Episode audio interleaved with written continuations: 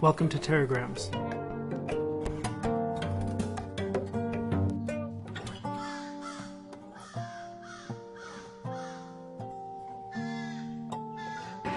I am Craig Verzone and I'll be your host for the fifth delivery of Terragrams. Today I'm joined by Jim Corner at the Penn Design Graduate School at the University of Pennsylvania in Philadelphia. Jim Corner is a registered landscape architect and urban designer. He is the founder and director of Field Operations, as well as the chair and professor in the Department of Landscape Architecture and Regional Planning at the University of Pennsylvania Graduate School of Design. His firm Field Operations is currently developing two rather high-profile landscape projects in New York, the High Line and Fresh Kills Park on Staten Island. He is the author, with Alex McLean, of Taking Measures Across the American Landscape and the editor of Recovering Landscape Essays in Contemporary Landscape Architecture. He has lectured and exhi- exhibited work internationally at venues such as the Museum of Modern Art in New York and San Francisco. Thank you for taking the time to join us, and welcome to Terragrams. Field Operations. Where did you get the name from? Um, firstly, well, fir- first it had to do with trying to name the practice as more of a collective. So it's not just me, but there's others in the collective, um, and as a collaboration. And secondly, we sort of liked the militaristic tone of the name, that landscape architects might be uh, a more active and uh, forceful uh, mode of practice. Um, so it, it has a strong sort of connotation to it.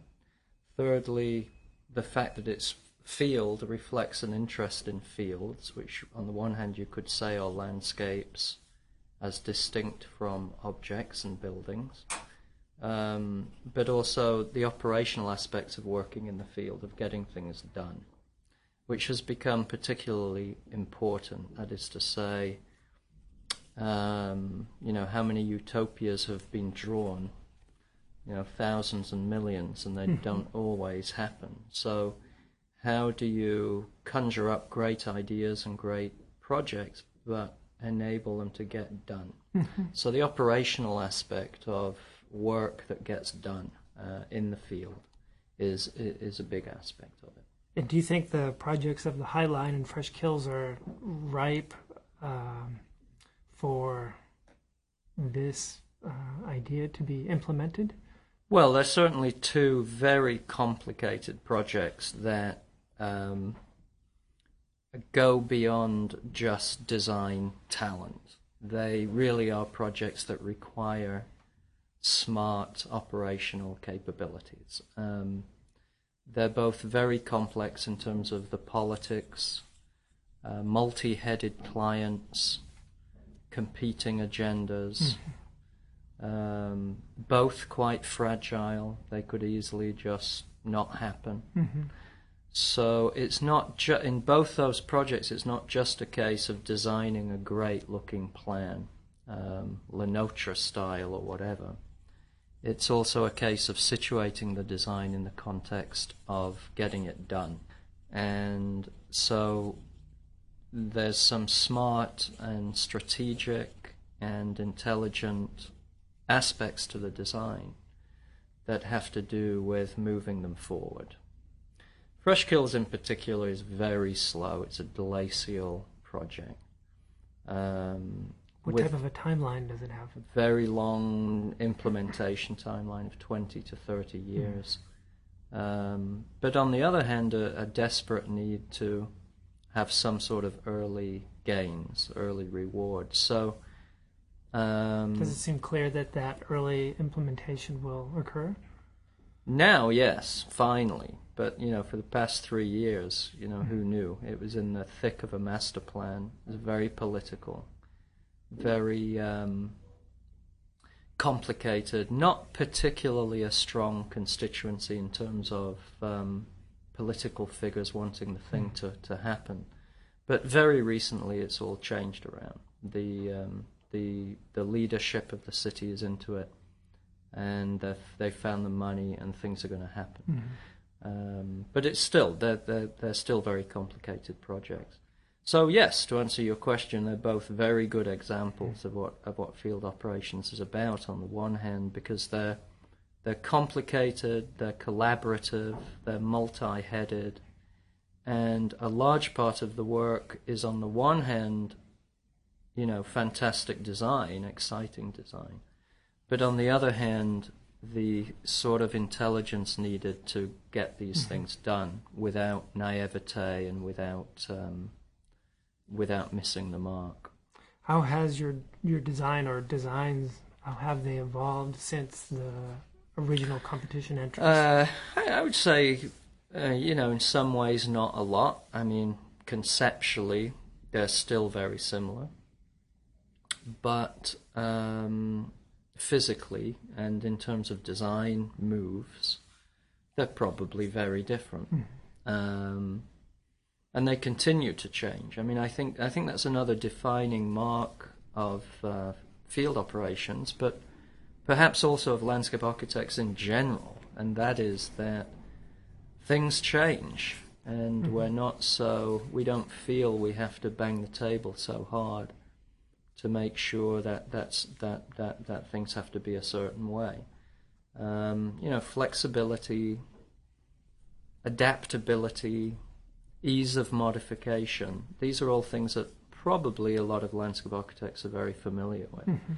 um, but it's also very difficult to achieve. What type of tools do you use in order to um, gain this flexibility, mutability? Uh, well, part of it's built into the designs. I mean, you know, Fre- Fresh Kills and the High Line have been big projects for us, but in the past two years we have a lot of others that have come into play that are very similar in many ways. Uh, that is to say, complicated clients, complicated programs, difficult sites. And in each case, we try to develop a design strategy rather than a fixed composition. So, if I mentioned Le Nôtre before, I mean, that's exactly what we do not do. Um, fixed compositions that can't really shift. If you start shifting anything in the in the composition, things get out of get out of alignment. So if you can find more fluid design organizations that can adapt and be easily modified, then it gives you a lot of flexibility and it allows you to, to shift. Then who makes these final formal decisions? In terms of choices as to A or B? Uh, because well, a path that will eventually get laid into the terrain. On well, yeah, I mean, it, it, it, it, it's like any project. They go through iterations. Um, you know, there's concept design, schematic design, design development, construction documentation. Every step of the design process is an iteration. And you know that in the iteration there's refinement, and some things that you had early go, new things come in, some things that you had early that you got rid of come mm-hmm. back. Um, you know, it's always it's always changing, um, and hopefully the final the final built result is a reflection of a decision making process mm-hmm. that that dealt with all of the issues. Is it easy to keep all of your collaborators up to speed with this high rate of change? The engineers, your uh, the architects? Well, it's cer- certainly harder when it gets into um, design development and construction documentation, because at that point there's a timeline and a deadline. Um, and it's it gets hard if you have to move something that has deep mm-hmm. implications. Mm-hmm. Um, so we try to, we, we, we, you know, the, the actual physical design we try to get down earlier on in the project, mm-hmm. and w- w- when we have time to do that. And then after the project or the the first pieces of the project are constructed, what are the pieces of the landscape that then go on to mutate? Well, that's, I mean, that's a big part of the idea of the practice, and that is that we build landscapes that we're happy to let go of, and uh, that they uh, take on a life of their own. Um, and so it's important to, you know, get those landscapes adequately fed, if you will, mm-hmm. in terms of water or nutrients or the flows and the energies that will move through the system, so that the thing is as robust and as resilient and as dynamic as it can be. And it's it's that aspect of letting it go and uh, grow, in some ways predictable, in other ways completely unpredictable, that I think is an innate part of the medium and what makes it really fantastic. Mm. Could you describe just briefly for our listeners the type of each of the different projects? High Lines being the reconversion of a railroad right. line, and then Fresh Kills, a, a landfill which will get converted into a well, they're both park. They're both very similar in that they're post-industrial landscapes, so they're the they're the they're the after results of industrial processes. Um, And they carry with them various semantic and, and semiotic uh, uh, characteristics of, of twentieth century, you know, in, industrial uh, product. Um, on the other hand, they're very different. Um, Fresh Kills is four square miles, and it's a huge area in all dimensions. Uh, it's extremely topographic. It's huge scale experience. Um, and technically, also, the technical issues there are, are, are very specific to that mm. site. The High Line is very different in that it's linear. It's a mile and a half long, which sounds a big deal, but it's, you know, it's a twenty-minute walk. It's mm-hmm. not that big a deal. And it's only thirty feet wide. So it's actually, uh, you know, at level of scale and detail and technical issues and experiential issues, they're very, very mm-hmm. different. And relatively speaking, it's in a super dense The contexts are totally different. Mm-hmm. Stat- Staten Island is more of a residential community, um, car-oriented. The High Line is in the middle of a dense city um, with all of the mm-hmm. built development um, surrounding it. Would you say that the reconversion or conversion of these post-industrial landscapes is a new park typology? Sure. Or is it, is it a park typology that's existed over the past century? Uh, you could you could say so. I mean, yeah, look, I mean, uh, Central Park is a case in point, for example.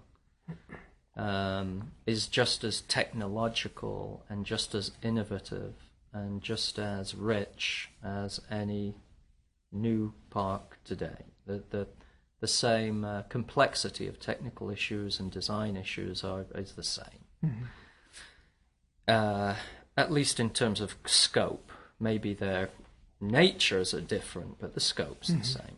Um, however, um, landscape architects should be thankful for the post-industrial era, because it's it's it's produced all of these sites now that no one knows what any mm-hmm. what, what to do with them, and um, they rely on landscape architects to imagine mm-hmm. scenarios for what these places could be, and to also bring the techniques to make them happen. Without them, would we would we be out of work? I don't know if we'd be out of work, but we'd be. Um, I I think we'd be sort of marginal players in society. Um, limited to either very wealthy people's um, estates and gardens, or to smaller scale uh, urban open space projects. So the fact that, you know, we're now engaged with multi-million dollar or even billion dollar projects um, that have a high degree of visibility and social relevancy. I mean, people are really interested in what happens mm-hmm. to these places. It, it's just great for the profession's mm-hmm. uh, cachet and credibility and relevancy. Isn't isn't it odd that North America is growing like crazy outward, or sort of inside the country, the, the towns are growing outward, yet the major public projects aren't serving those communities that are growing outward. They're serving the communities that are, are inward. Right. Isn't it odd that there's not a public space typology, a new public space typology associated with this growth? What, for the outside? For the, for the exurb. For the exurbs. I mean, the exurbs have their have their you know, the, the suburbs and the exurbs have their own characteristic landscapes with which landscape architects are involved. They might be bad landscape architects and uninteresting landscape architects, and producing a landscape that you know has you know some positive attributes, but also some some some negative attributes. That homogeneity and sameness being one of them. Um, however, having said that, um, developers are now finding that it's increasingly difficult to build further and further out. The infrastructures aren't there. Um, uh, uh, large environmental and community groups are causing a lot of grief for them. So there's a renewed interest in the city now. And we have when, hope. Sure, and when and when you have, you know, thousands of acres of land in the city that's capable of being redeveloped, that's a huge asset for both the city and for entrepreneurial developers and for really a twenty-first century society that's looking to be part of a collective and not so much uh, an individualist out on the plains anymore. How did you get involved with the architects Diller and Scofidio on the project, the High Line? Well, I mean, a, a lot of our projects are, we have teams and we have collaborations of one sort or another. Um, we've worked with a lot of architects, Peter Eisenman or Renzo Piano or Stephen Hall, um, and, and many others. With uh, the High Line, um, uh, Field Operations put in the proposal, but we wanted an architect to work with us to deal with uh, the architectural aspects of the project that are primarily to do with access and how you get on and off of the High Line. And we thought that they would have the right sensibility in terms of both fun and wit mm-hmm. and uh, intelligence uh, combined with uh, expertise with detail and materiality and how these things will get made. So they've they, they've played a big role in terms of ideas for how you can, can get on and off the High Line. It is thirty feet up in the air. Mm-hmm. And how this can be done with a sort of, uh, you know, uh, intelligent and unusual way and be well detailed. Uh, this, therefore, your role on this project is more of a leader. Or is that of a leader, as it, perhaps it is in the... Field Operations is the lead mm-hmm. for the project, um, and it on, is a landscape architectural project. In other projects which you're drawn in on um, as a consultant, what type of role do you take as landscape architect? Well, most of the projects we have at the moment, um, I mean, the Fresh, Fresh Kills and the High Line have been well publicized. Mm-hmm. But we also have a huge uh, botanical garden in Puerto Rico.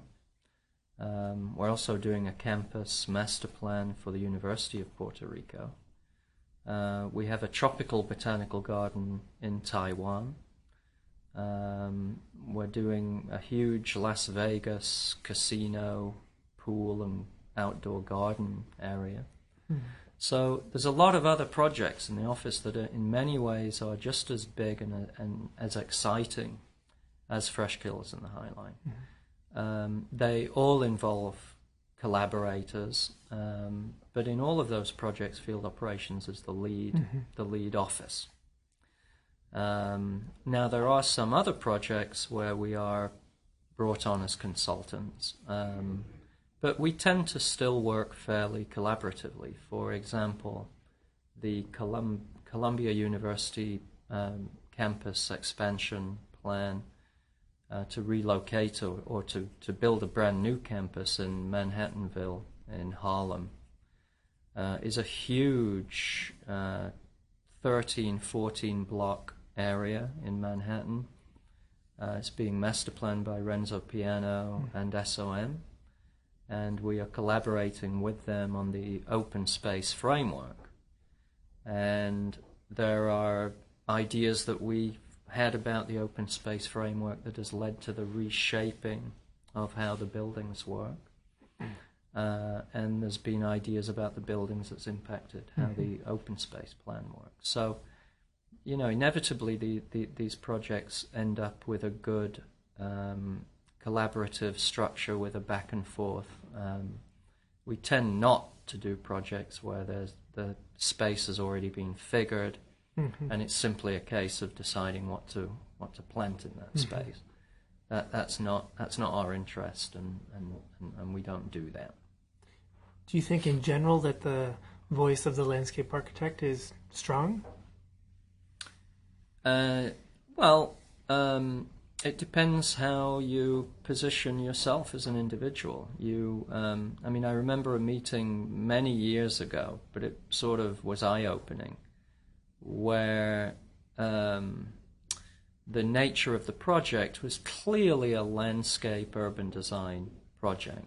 Um, had to do with some very large buildings, some of them historical, some of them to yet be built, in a very large campus, and uh, a, a, a sort of business and technology campus. And I remember a meeting, and the, there was an architect, and all the architect could talk about was the size of the footprints of the buildings and the need to cut courtyard spaces and to let light in. And that was the nature, that was the extent of their um, their their interests, if you will. And a traffic engineer who could only speak about how many cars this place could park and all of the logistics of traffic planning and all of that. And that was the limits of his interest. And there was a landscape architect around the table who could only um, speak about a stream corridor that went through the site and the birds and plant life in the stream corridor. Mm. And when they spoke, the engineer and the architect were rolling their eyes, because of course that's the least important thing from their point of view. And as the engineer and the architect spoke, I saw the landscape architect rolling their eyes, because they were hearing about traffic and square footage and this sort of thing. And I think, you know, what you've got to do is to go to the table and be able to talk about buildings, infrastructure, engineering, and the birds and the stream mm. and the flowers, all as if it's one mm. environment, and not be so uh, restrictive in where your values and interests mm. lie. Has your background in urban design trained you to think? Oh, sure. Way? Yeah, I mean, I came into urban design. I used to work for Richard Rogers and Partners on the London Docklands. This was in the early eighties, and I was I was just a young kid in the office, but you couldn't help but notice that everyone that was working on the Docklands was puzzled by them, by their scale, by their nature. The architects had been trained to do buildings. Mm-hmm. The landscape architects had been trained to do landscapes. No one had really been trained to look at this sort of scale and uh, treat it as a new synthetic urban environment. Um, the architects, you know, it was noticeable, you know, they could simply only draw awnings on existing mm. buildings with people flying kites and floating boats in the water. And that was the limit of, of that. And the landscape architects just put trees everywhere mm. in probably a landscape where trees weren't necessarily the, the most characteristic feature of a landscape that's hard and granitic and open to the elements. So I was very struck then, too, by the sort of uh, uh, limited imagination that professional training gives you. Um, that as a landscape architect you can only deal with greenery, and that as a building architect you can only deal with mm-hmm. building. And so, yes, urban design became um, something I wanted to learn a lot more about, because I really wanted to work on um, projects that were synthetic, and that involved as much building and engineering and infrastructure as much as they did um, landscape and uh, ecologies and, and natural environments. And it's that synthesis, really, that really, um, really interests me. We're doing a, a great project in Baltimore right now for a developer. Um, we're doing the whole thing. Um, We've we've laid out the urban plan. It's four million square feet of building, um, but landscape is the framework and the infrastructure that holds the whole thing together. Uh, the developer will probably build all of the landscape framework and then probably mm. sell a lot of the building sites to different builders and different architects. So there's a landscape architect, if you will, mm-hmm. um, using landscape as an instrument for development, um, not in a defensive posture and not in a sort of um, uh, mine and yours position, but actually building a total environment mm-hmm. uh, and driving that, and at the same time foregrounding landscape. What is the composition of your office that allows you to do this? Are you all landscape architects, or do you really have a well, very diverse? Yeah, I mean, the the the staff. Office is a is a uh, interesting um, story, and we'll talk about later probably because it's complicated. But you know, bear in mind that four years ago I was I was me and two people mm-hmm. basically. And um, one of those two was in and out and part-time. I mean, it was very, very small projects, basically no revenue and a lot of debt. And uh, only when we got Fresh Kills did we then open a New York office. And I opened a New York office because I needed people, and that's where they are, and they won't, they won't, they won't come to Philadelphia. Um, And when we opened it, we had twelve people. And now we're close to thirty. Wow. And uh, a need to grow even more. Um, so in a very, very short time, we've gone from a sort of small practice to a fairly big, big practice. And, uh, and it, it's difficult. However, by hiring really, really good people who are really at the top of their game, Um, and by hiring people that have multiple degrees. A lot of our um, a lot of our people have two master's degrees. Mm-hmm. Um, many of them a master of landscape architecture with a master of architecture. Some of them with a there's one with a master in public policy with a master in landscape architecture. Mm-hmm. So they bring um, a, a fuller range of skills and capabilities with them, and again that really helps us with the with what's called depth in a in a business. That it's not just James Corner that that that the phone rings for, but that there are other people that mm-hmm. that are credible and and productive and important, and um, and that's the way it's going. But that's not to say it's easy. Tell us a bit about your managing director. Well, every office, once you get past ten, needs a managing director, um, uh, and Tom Tom Joast is, is is a really good um, administrator. He takes care of the contracts and the organisation of the office and the fiscal, uh, financial aspects of it. Um, he also has a degree in urban planning, um, so he looks after some of the larger urban planning projects that we have. Mm-hmm. And the structure below you, would you say it's horizontal? Uh, I, I think it used to be, like two years ago, I'd say it was mm-hmm. pretty horizontal. Um, but now, you know, by necessity, it's it's sort of evolved into into into an hierarchical mm-hmm. structure. Not not because we like hierarchy, but because there has to be, for any project, there has to be a, a, a single person that feels the world is on mm-hmm. their shoulders, mm-hmm. that they are the responsible figure for making sure the work gets done and the deadlines get done. And because of that responsibility and that commitment, they need to be recognized. Mm-hmm. Um, typically, they rely then on one other person um, to be their sort of right-hand person. Their sidekick. And and then there's the design team, um, and then increasingly now we need like interns who um, who can just help with with a lot of the running around. Mm-hmm. So ideally it would be a horizontal structure, and that's that's how it was. Um, but now we've got to a point where we've had to institute um, structure. Mm-hmm. Do you think that there's space in the landscape architecture profession for small off young small offices, or do we all have to wait until we grow up and get big for the interesting projects? Uh, I think it's fine, but I, I also think it's a little bit of a, in the U S it's a little bit of a problem in both architecture and landscape architecture, that there's something about the training um, and the uh, aura of what it means to be an architect and a landscape architect, that you'll have your own office one day, um, no matter how small that might be. And it's a bit of a problem. It makes it especially difficult for mid-sized offices to grow because um, because talent might leave and open their own thing.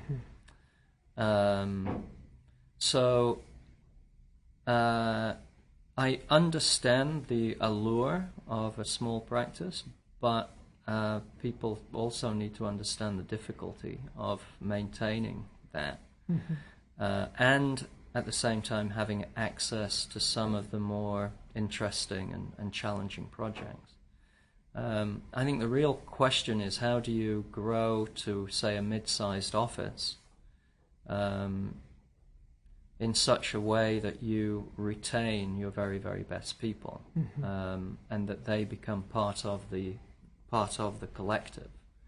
Um, I think O M A is, for example, is very good at doing that. Um, there's, there's a number of firms that have found ways to make sure that super talented people uh, become loyal to the brand and, and stick, stick, stick with the firm. Um, there's uh, lots of other stories that I've, I've heard about from Frank Gehry's office or from Tom Mayne about, you know, talented people are doing very well, flying business class to world-class projects, um, and then after they finish that project, they feel it's the right time to leave. They leave, and two years later, they're they're depressed, bankrupt, and wondering what to do with their lives because uh, so you know it's just such a hard um, field to make it work. Do you think there's a difference between Um, the way the practices are run here in the United States and the way they're run in the U K or in Europe?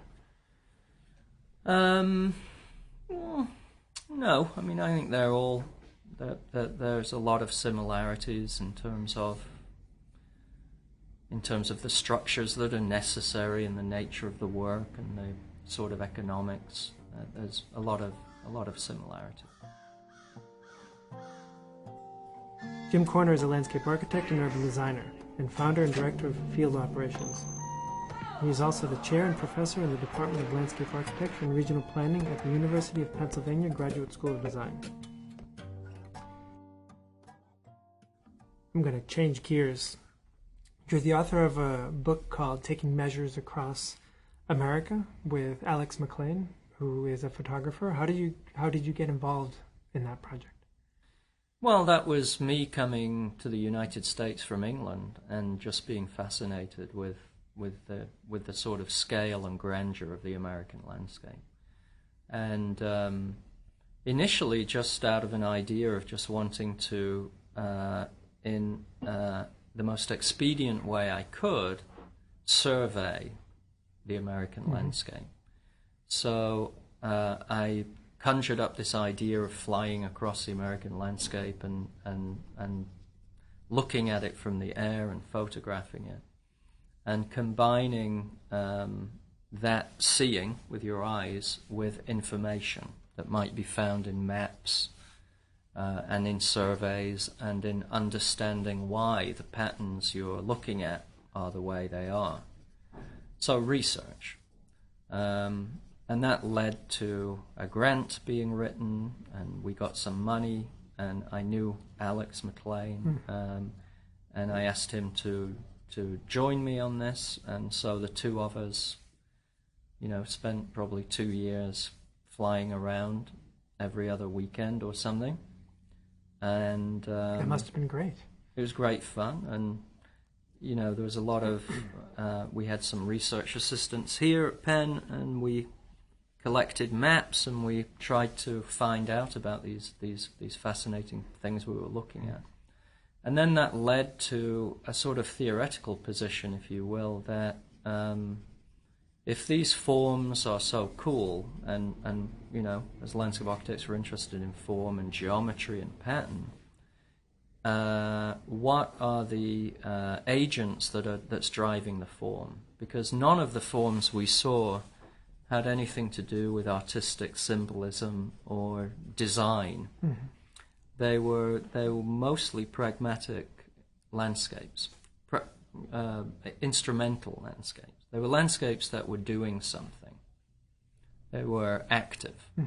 And that seems to me much more honest than, uh, you know, than confection landscapes. Mm-hmm. Landscapes that you design with patterns and forms because the patterns and forms look cool versus patterns and forms that might actually be doing something and being productive. Aside from the photos, how did you reveal these, the functions behind these landscapes? Well, part of it's in the in the short caption explanation in the book. Part of it's in the mappings and a sort of um, a play on what a map is and the information a map contains, um, and importantly, the dimensionality of things. I mean, again, as a teacher at the time, also teaching design, I, I felt that students of design didn't really have a good sense of the importance of precision and dimension. It seemed to be that if you could just uh, gesture a spiral or a circle with a big, fat, crude pen, mm-hmm.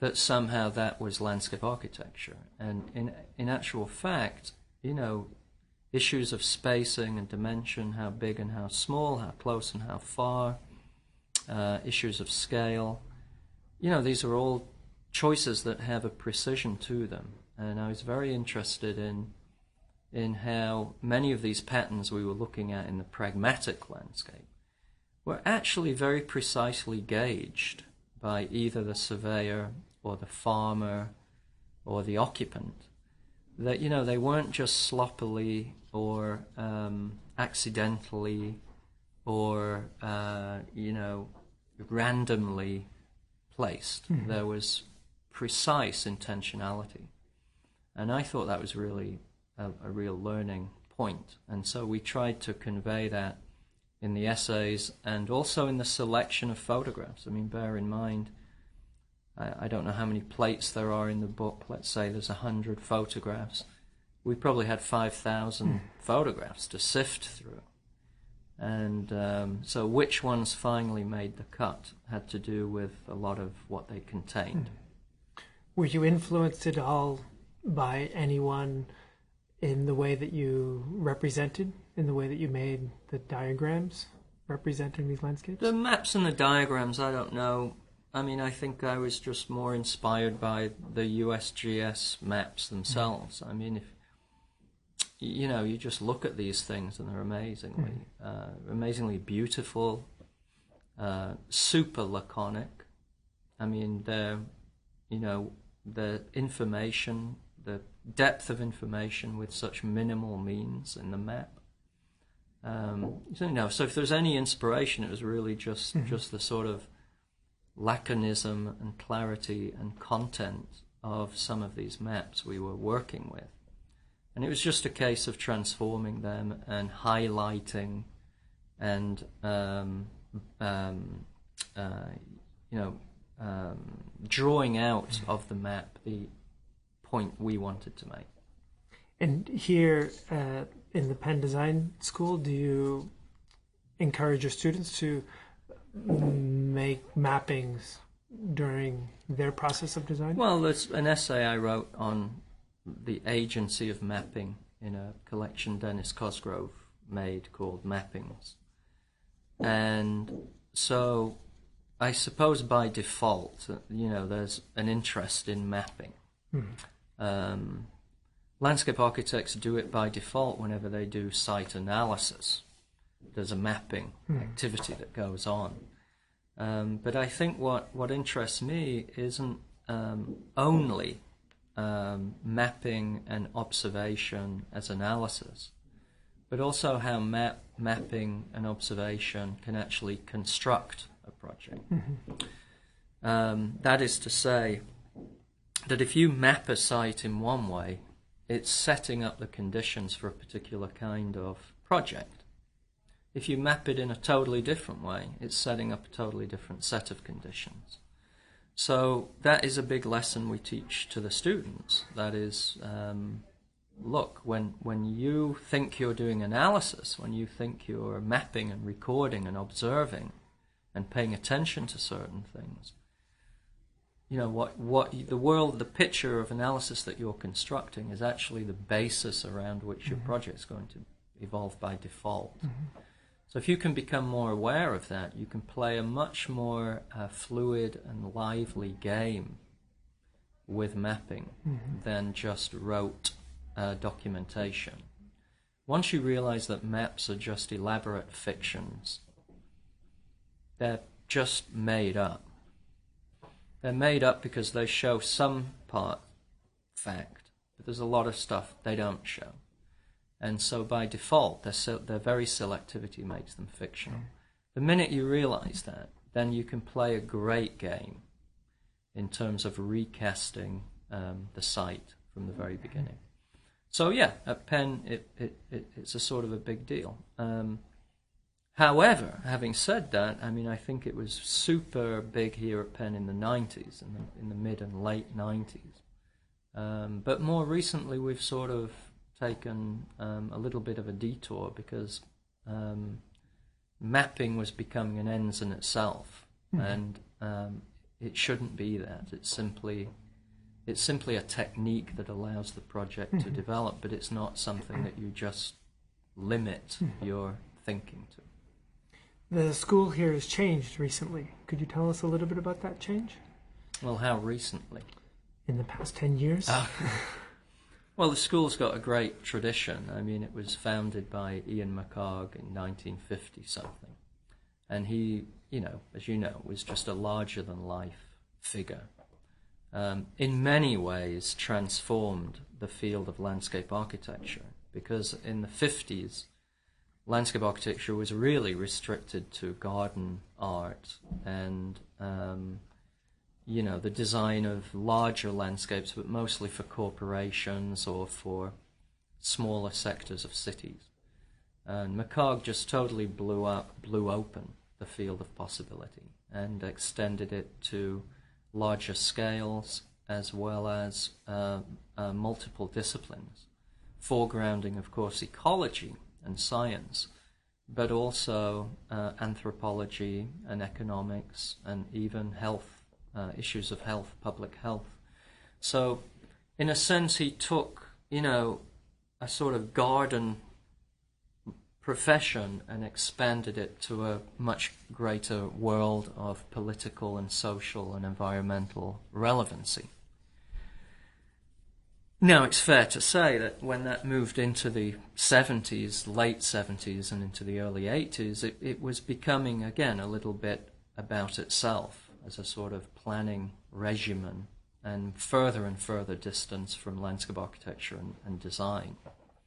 And um, when McHarg stepped down as chairman and Anne Spirn came in, her mandate was really to bring design back into the foreground. And um, she hired me as a young assistant professor at that time, and there were others.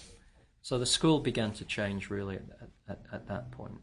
Um, John Dixon Hunt came along in the mid nineties, um, and we wanted that. We wanted him to help enrich our sort of theoretical and critical uh, and historical uh, nature of the program. And then when I became chair in two thousand, my mission really was to sort of internationalize the program, um, which we've done, and Um, foreground urbanism and urban, des urban design as part and parcel of, of a landscape architectural education. Mm-hmm.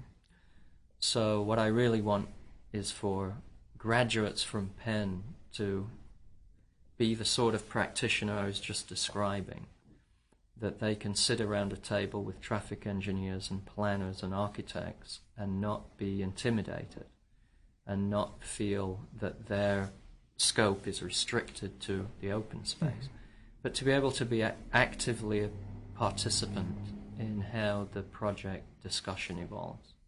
And what kind of advice do you give these graduates? Just go for it. I mean, be super ambitious, uh, super adventurous, and, you know, make a difference. And, and don't don't just settle for for for the status quo or for fitting the bill with, with regard to normative expectations. You know, try to um, try to stretch your ambition, stretch your vision, and and be adventurous. And finally, as a closing question, how do you see your work evolving in the years to come?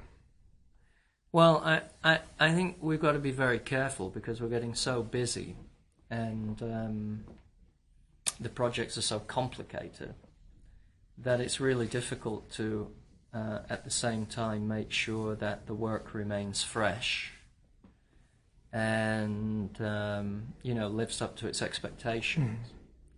Um, That's no small task with an office of thirty, which is growing to. No, I mean it's it's forty, a, it, it's, fifty. It, it's it's a big problem, and I, I think I there are others that have had to deal with this, I'm sure. But um, you know how how to keep the work fresh and lively, and when it goes into construction, to make sure that it that it's that it's great is is difficult given all of the sort of harassment we get from from the from the complex aspects of the, of the project.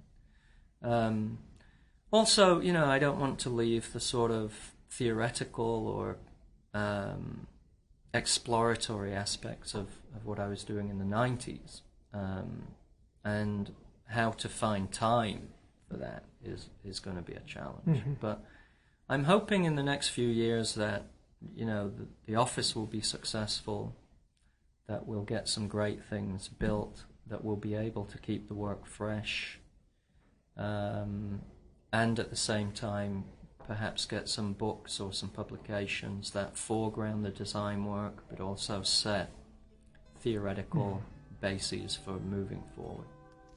Well, best of luck. And thank you. And thanks for joining us. Pleasure. You are listening to Terragrams, and our guest is Jim Corner, a landscape architect and urban designer and founder and director of Field Operations.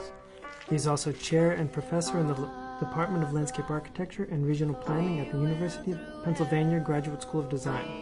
Thank you for joining us for the fifth dispatch of Terragrams. To find out more about Terragrams and sign up for our next deliveries, please visit our website at w w w dot terragrams dot com or subscribe to us using iTunes.